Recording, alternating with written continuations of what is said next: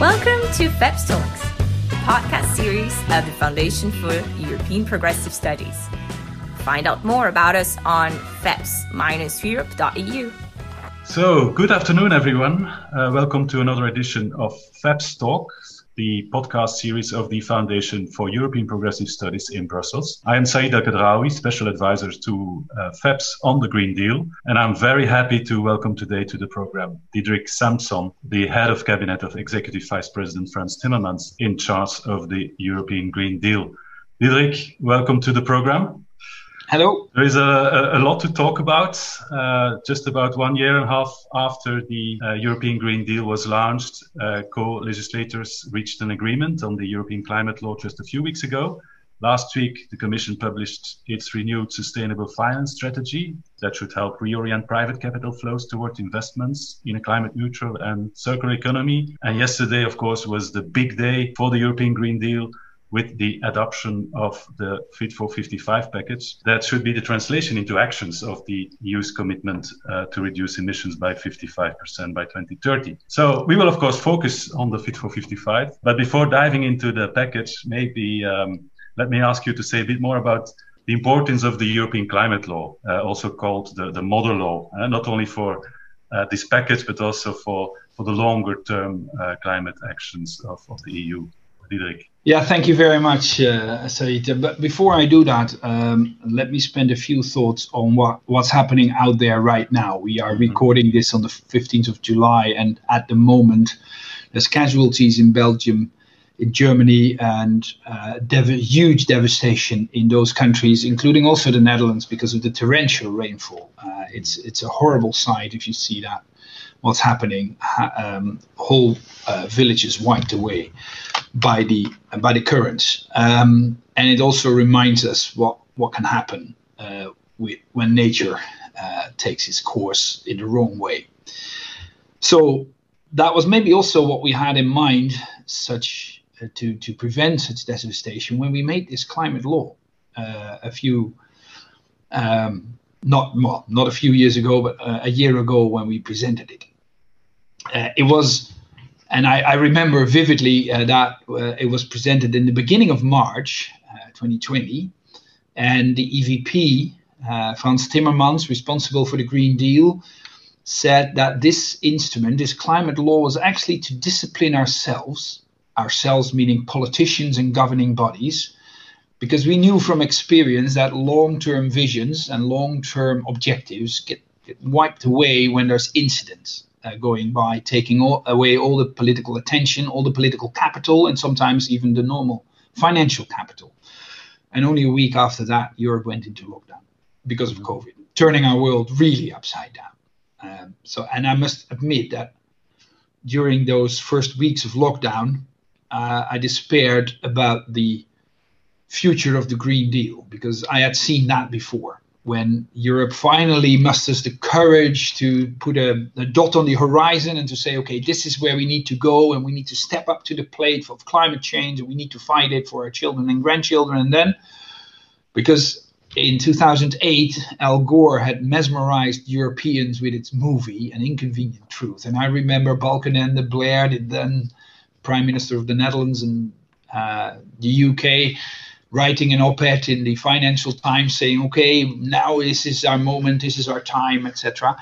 Uh, and some nice plans were made, and before they were actually finished, or before the ink was even dry, Lehman Brothers fell, and we turned the world fell into the financial crisis, euro crisis, economic crisis, and we haven't heard uh, much about an inconvenient truth ever since. And that fate was actually threatening also the Green Deal. Because what is a bigger event than COVID? What can take politicians' attention more away from a long term target than the urgency of COVID? Um, and you could almost say rightly so, because COVID was and is an urgent crisis that we need to fight. But that didn't happen. Uh, and I'm not saying that a climate law d- caused caused that or was the cause of it not happening and the Green Deal still being there. But I do think things have changed since 2008 when a crisis wiped out uh, the prospects and the commitments that we had at that time. This time it didn't happen, luckily. This time, the Green Deal is still there and actually was put on steroids because of the Recovery and Resilience Facility being put in place as a response to COVID, but inclu- was actually not just a response to COVID, was also a pathway to a sustainable future, with 37% mm-hmm. of the investments being made or being committed to uh, sustainable investments. So the climate law proved to be more important, much more important than we thought it would be at the moment when we when we launched it. I'm happy that we have the political gr- agreement on it too, and we even signed it into law, which is always a, a, lot later than the political agreement due to the procedural reasons. But we have it now, and it's very important now because I can tell you what happens after yesterday when we launched the Fit for 55 package. People, governments, industry, other stakeholders will try to escape. Um, and I, I, sometimes even don't blame them for that response. It is sometimes scary to see what is needed to get to 55. Uh, but I'm going to tell you the truth. It's inescapable because we signed that into law and we're now bound to it. Excellent. And in a way, what you're saying is that that somehow the COVID-19 crisis triggered some change also in the mindset of economists and policymakers to to uh, you know to introduce maybe unorthodox, more daring proposals to address global challenges. So I think uh, uh, there is a momentum there, and and indeed, let's move to the to the Fit uh, for 55 package, which is of course a, a very impressive uh, set of proposals that are interconnected. The different building blocks that are supposed to be aligned because everything is connected and, and linked with each other and that together should help to to accelerate the climate transition. Um, so it's it's a huge thing. So maybe we should try to address it in different uh, steps. And let me first ask you to to summarize a bit the key takeaways or the messages that you would like to convey, and that will help us to understand the logic of, of the package, Diederik. That's actually three, uh, and the first one is pretty reassuring. Most of it is already there. This is not the revolution out of the blue we have already an emission trading system. We have the effort sharing. We have the renewable energy directive. We have actually some pretty ambitious targets for 2030. We never called it the Fit for 40 package, but actually that is what we have in place right now, and we're doing fine. Europeans Europeans are doing fine. Uh, you could say relatively to the rest of the world, but also in absolute terms, we're still doing fine. We have grown 60% since 1990 while reducing our emissions with 24%. We can do this. So don't think that what we did yesterday is dropping a bomb out of the blue sky that's not hap- that didn't happen and we would never do that. That's not how europe is built. That's not how we do things here. So that's the first reassuring part of the message. The second and the third are maybe a bit less reassuring but let me explain them. The second is if you want to move from a 40 to a 55 society so to speak eh? so from that pretty big ambition to the real urgency, because that's the difference between minus 40 that made some of us, uh, or a lot of us, proud because, oh, the biggest ambition ever in the world. That's true, but it's by no means meeting the environmental urgency. And that's what we, we do with minus 55. If you move from minus 40 to minus 55, you cannot rely on incremental change. You cannot put the efficiency a little edge, a notch up and a few more windmills and a few more solar panels. No, you need transformational change. Uh, and two examples of those the steel sector will have to change completely, transformationally, because setting up a blast furnace and putting coal in it and iron ore and then putting a fire in it and making steel that's not how you can keep doing it. And you can make them more efficient, and the European steel industry did, and they did a great job. But it needs we need to have to to move to to transformational change, hydrogen steel, uh, carbon-free steel, which is a huge challenge. And the other example in industry, and not by coincidence, the biggest industry of Europe, cars. The, the internal combustion engine will meet it the end of its lifetime. After 150 years or more than that, we are ready for something new. And actually, the car industry is ready for something new. You see it happening right now. The move to electrical cars is mind boggling, it's spectacular. That's real change. And we need that. We need more of that. So that's the second one, transformational change. And you might think, sitting back in your home, okay, that's over there, that's big industry, they will take care of that. But the third message is if you want to move from a minus 40 to a minus 55 society, everybody has to join the party. And so far, electricity and industry have done most of the lifting. They have brought us the minus 24 that I just uh, not, uh, that I just mentioned.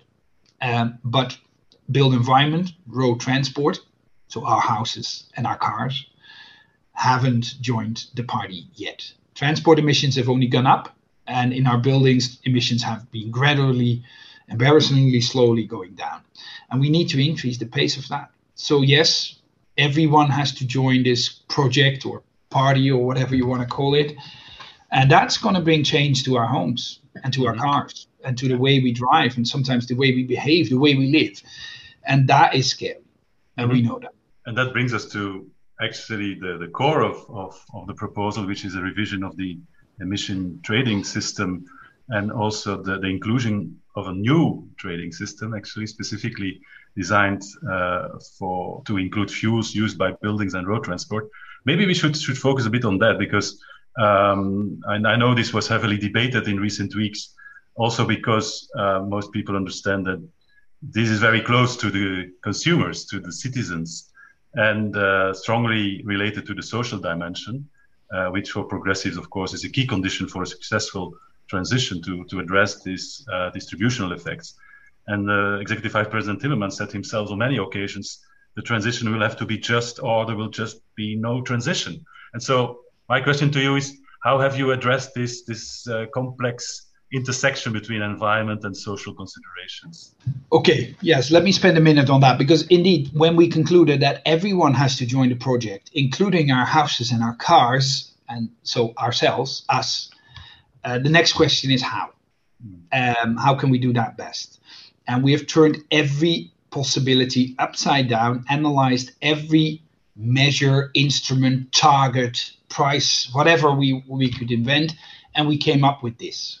Why? Because it's the best instrument to reach the goal. And I, I can explain you the advantages of the emission trading system. But let me say first, for the listeners and the viewers, what it's not. It will not require households to buy EU allowances in the emission trading system when you're at the at the gas station, filling your tank, calling the London Stock Exchange to buy a few more of those allowances. We will put the onus, the the the uh, incentive, on the obligation to buy allowances for the products that they sell to the fuel producers, multi-billion euro companies that can take that incentive and translate it into action. And that's actually the first biggest advantage. You put the price incentive there where the action can take place, which is completely different from a tax. An excise duty on petrol doesn't incentivize Shell to do whatever with their fuels because the, the excise duty is paid by the household at the end of the fuel, uh, at, of the value chain and whatever they do with their fuel will not influence that excise duty but now there's a new assessment to make in the boardroom of Shell.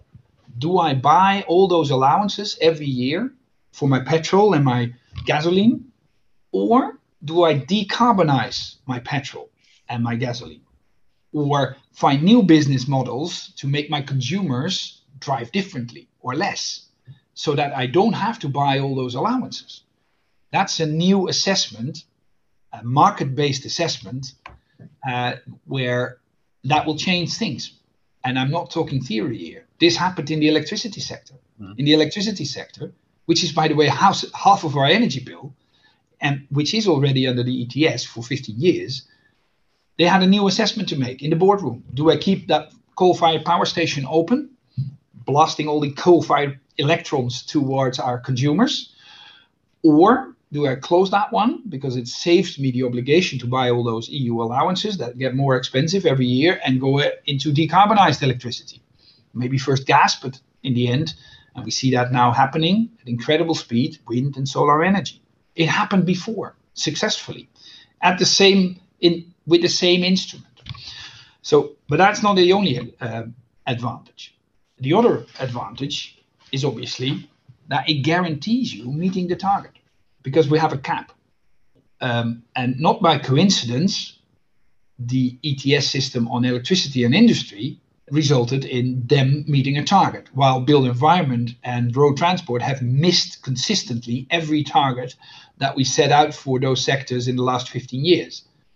And now the third advantage, it creates revenues to address the social challenge. Because if you put a challenge into society, minus 55, which is a big ball, and you just press it into society, you say, well, this is the challenge you all have to deal with. I can tell you, not everyone in Europe is able to accommodate that challenge in the same way. We, in this conversation, we can. We can pay a little more for our energy and also for our petrol, and we can even consider buying another car or, in, or renovating our house. There's 50 million households in Europe that cannot afford to, to worry about the end of the planet because they worry about the end of the month. Uh, they can't afford the luxury of this whole conversation because they bloody can't pay the bill. And we need to help those households to make the same change. And you can do that if you can if you have the money for it.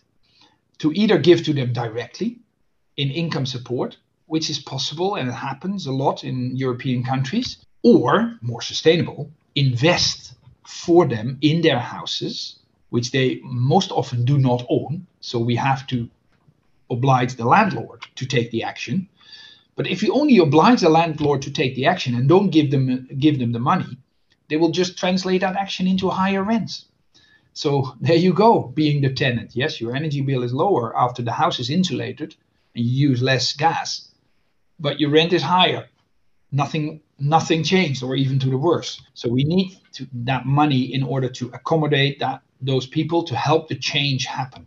And there's no instrument that delivers you the money on a European level because that's the fourth big. Uh, yeah, and, and it's about a considerable amount of money. I understand. Yeah, yeah, yeah. We're talking 40 billion a year in terms of that's the whole turnover of this new system and we, we would like to use 25% on a European scale to address the European challenge because we are Europeans and we need to show and, and to uh, to have European solidarity in in the system. Because there's a lot of people that have said to me in the last weeks, "Oh no no, don't do this. Yellow vests all over the place. You know it. Uh, let's take another way." Well, I can tell you, there's only one other way to go, which is regulation and tax because you need to regulate in order to change things. If you don't have a price mechanism or price incentive in that boardroom of Shell, then you need to tell Shell what the whatever you do, you have to decarbonize your product uh, by obligation. Then what they will do is very simple. They will do it and translate the higher costs of that to the to the consumer. And where's your money to help that consumer? You can only have that money if you tax. You tax the rich and you give some of it back to people that can, cannot afford it. It's the whole essence of politics, mm-hmm. redistribution. Yeah. But the problem with tax is that it's national. So in Luxembourg, they will do this. Fine. So taxing all Luxembourgers and then help the ones that really need it. And then from Luxembourg, we wave good luck to Bulgaria with their three times as big challenge. They don't have the means to address the social challenge. We need European solidarity in the system. So yep. there's four reasons why the ETS is actually the best way to go. And still, we say as Commission, if there's a better way that we couldn't come up with because of our limited ability to, well, predict the future or to think of every option, uh, give me another one. But I can tell you what's not an alternative, which is don't do it, because then we don't meet our targets. Diederik, another um, element of, of uh, another part of the social dimension, let's say, of the ETS is, of course, the, the, the implications for jobs, and and um, obviously uh, accelerating the, the the reduction of the cap, uh, the number of allowances that are available, therefore mechanically decreasing the uh, emissions, is of course a good thing. Uh, but it forces our industry to adapt very fast and may end uh, with what we call carbon leakage, uh, making uh, imported goods more, more competitive co- compared to EU goods. And so I understand that uh, one of the uh, novelties of the package, of course, is the introduction of the carbon border adjustment mechanism. Could you quickly explain how actually this works and how we can also safeguard jobs in Europe? Yeah, you because you're completely right. Eh? Uh, if we make things in Europe very expensive uh, and in the rest of the world things are very cheap, uh, companies will move their activities elsewhere, will and shedding jobs in Europe and uh, emitting more CO2 elsewhere. So that's what we call carbon leakage. The carbon moves to another part of the planet and still burns our planet. So we need to prevent that, and in order to do that, you need a level playing field. It's very simple. Um, and so far, we did that in a very simple way. Uh, we gave our industry free allowances. So actually, we had a high level playing field ourselves. This is the rest of the world. And we said, okay, for steel, you have to compete with them. This is where you end up. Free allowances. No, no way to pay. You're fine. That is fine in terms of level playing field, but it's on a very low level. So what we now do is something is completely different when steel from China enters the European border, it's okay to come in if you have paid. So instead of giving our industry free allowances, we ask imported products to pay the same amount for, car- for their carbon footprint as European products. And then you end up with a level playing field on a higher level, better for the environment. That's how CBAM works. Uh, we are going to start with five of those products which are easy to handle, etc but we are actually aiming to make this um, society-wide system. But actually, our, our main aim is not to do it, because the fun part of this is obviously if China would introduce carbon pricing, and by the way, fun fact, they are doing today. They start with it on a pretty low level, but every start is a good one. Then Chinese products move in on this level. Well, fine, you can just enter Europe. No, mm-hmm nothing to pay because you already have your carbon pricing at home. That's actually the ideal scenario that we have a whole CBAM in place which doesn't create any revenues because every product coming into Europe is sub- subject to the same carbon pricing as we have in Europe. Exactly. But aren't you afraid to, to have some fierce opposition, let's say, from some third countries who see this as, uh, you know, a way to, to tax their goods and create some imbalances? No, I mean, the, will have what, to be discussed. Kind of, absolutely, but what kind of story would, would Turkey have to to become angry at Europe? Because th- then the only way they can become angry is they, they that when they tell us that they want European industry to pay for carbon emissions and they want Turkish industry not to pay and they want to keep it that way. Well, mm-hmm. I can understand the conversation, but it's not a very fair one. Eh? Uh, mm-hmm. in, in, so no, in we need to have that level playing field. So far, we realized it by making giving free allowances to the European industry. Yeah. For justifiable reasons, but actually we hurting the environment doing that. We need mm-hmm. to stop that. But we know that, that some countries um, will actually implement totally different approaches. Uh, like in the US, they don't see a possibility for political reasons to introduce carbon pricing, that they will do it in a different way. Is that also something that you, you would see like equivalent? You know, yeah. Well, in our in our regulation, we say carbon pricing is carbon pricing. You don't have to do an ETS. You can also do a carbon tax, hmm. which is ineffective, much more ineffective. But if for political or not or other reasons, it's but it's there's one advantage. It's simpler. So okay, if you like simple systems and small government, the US, uh, they might you might go for it. Uh, uh, we don't mind. Carbon pricing is carbon pricing but you have you need some carbon pricing. You can't say, "Oh, I have a very Gossamer policy in in Brazil. It doesn't involve carbon pricing, but rest assured, it will be fine." No, it's not fine because your industry is competing on a different level than the European industry, and that is non-level playing field, and we need to level it mm-hmm. in order and, to prevent carbon leakage. And later this year, we, we will have the COP26 in Glasgow. Uh, do you see a, a, role for the European Union there to put, let's say, the Fit for 55 spirit on, on the global agenda and try to convince partners to follow us? Or how do you see the agenda at the global level for, for the foreseeable well, future? The, the experience, and it's actually not only in international diplomacy, it's every actually in life, is that your arguments are just as credible as your action at home if you tell the rest of the world to decarbonize and you don't do it yourself, you can better stay home. Nobody will believe you, nobody will follow you. Now we have shown that we are doing it ourselves. And by the way, we are the only continent that is doing that. Others have targets, but not yet a policy to make that, to meet that target. And I'm anxious to see the US coming forward with it. And I actually hope and also expect that they do that in Glasgow because they also know that you're only as credible as your action at home. Well, we are. And we will use that credibility to make a difference in Glasgow because Glasgow is actually our one and only chance to uh, deliver on the promise of Paris. Because Paris was was good, and I've been crying there and opening champagne, etc. Because we were all so happy, but it was just a promise, an empty one. If we do not deliver on it, the, the sheet of paper that we promised in in Paris, where every country would drop a figure in that table, and all the figures would add up to reductions that bring us below two degrees or even one and a half, that table is empty still. Very empty, scaringly empty. And where there's numbers, the numbers are, are too low in terms of the ambition is too low. Uh, mm-hmm. So we need to, to ramp up the ambition in Glasgow. Um, and we have now set our steps, and and and I, and also in terms of ambition, other others have. So we have a much more optimistic atmosphere towards Glasgow than, uh, let's say, a year ago when there was a complete different man in the White House.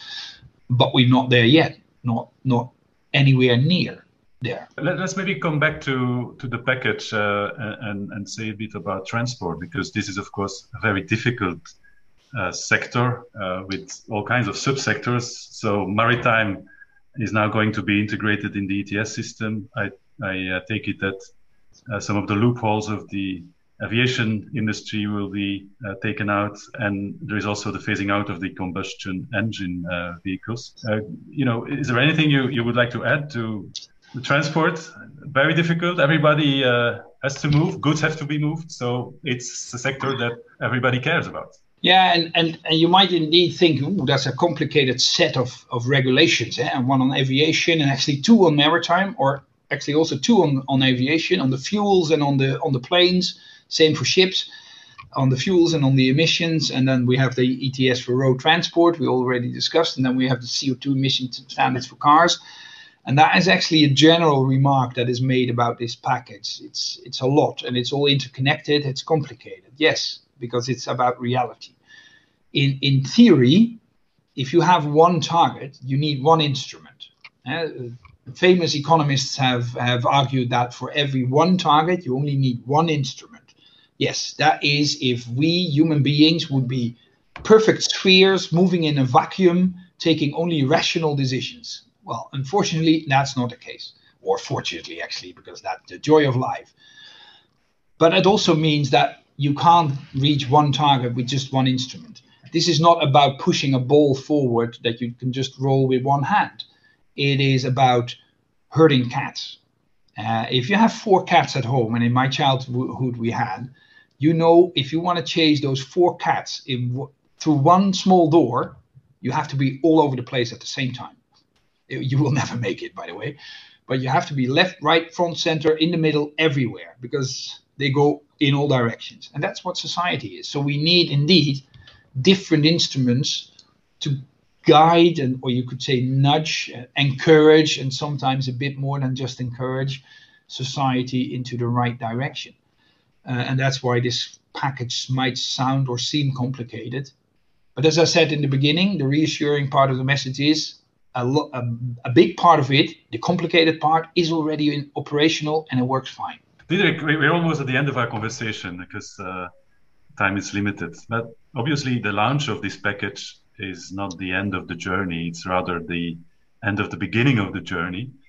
And uh, now starts a process of negotiations with the parliament, with member states. That can be tough and sometimes difficult. How do you see actually this next phase? And, and how can you ensure that the consistency remains in place and that, uh, in the first place, the level of ambition uh, remains in place at the end of, of this process? Well, actually, that's because of the first sub- subject of this uh, conversation that we touched upon the climate law. You actually could see the climate law as the key of the doors of the room that we are in, and we we locked the doors and we threw the key away. There's because every of those three institutions will have its own views and its own uh, preferences on how this package should be shaped. But there's no escape. You can't escape the room. 55 is the target that we are bound to, and which is actually only the intermediate stop towards the end point of the journey, which is climate neutrality in 2050. All three institutions are bound to. And I've already heard many of them in the last days or even weeks saying, "Okay, I don't li- like that part of the package." And and the fun part is, it is inescapable. I have here a little ball that is I used as a child. It's a puzzle, and it consists of twelve pieces, very small pieces, and you can take it apart. You can take one out, no problem, but you have to, to put one back because otherwise it's not a ball anymore. So that's what we will do in our conversation with Parliament and Council. We'll say, okay, this is our target. If you want to, and it's 12 separate pieces. If you want to take one out, quite difficult, by the way, but you can do that. You can take this piece out. Well, put this piece, put another piece back, because let's call this the ETS for road transport and buildings. I take that out. It's not a ball anymore. There's a hole here. Somebody needs to put something back. And if that's better, fine. Then we have a better ball at the end and everybody's happy. But there's no option to take something out, walk out of the room and think you're done because you're not. Right. Great, uh. Very last question regarding your own role. I mean, I guess you have spent a lot of time recent weeks to you know make this happen and and it must have been a huge effort by, by you and, and teams in the commission. But uh, will your focus uh, shift now to other things? I mean what is next on your plate? Uh, are we done now uh, you, or? No as you said this is, this is just the the end of the beginning and now the real journey starts. Um, a company with an international objective we talked about glasgow that will take most of our attention in the next six months basically. I mean uh, EVP Tim- Timmermans is going to to travel and never come home again until Glasgow is, is done. So that's the next. So while we have sort of timed it a little, we have now dropped 12,000 pages on Europe. And while everybody is reading that, we are traveling uh, in the rest of the world, trying to convince the rest of the world to join us in this journey towards climate neutrality. That should be signed or whatever ceremony in Glasgow. Um, and then we t- return back to the heart of the, to the well let's say home affairs because that's the moment where council and parliament might have made up their minds. And then we start the negotiations as we call it the trilogues towards the final package which will take us wi- well into 2022 and what i do afterwards i don't have a i don't have a clue. Okay. Many thanks diederik. I'm afraid our time is up. Thank you very much. It was very uh, useful and uh, of course, this is a topic we will speak about many times in future.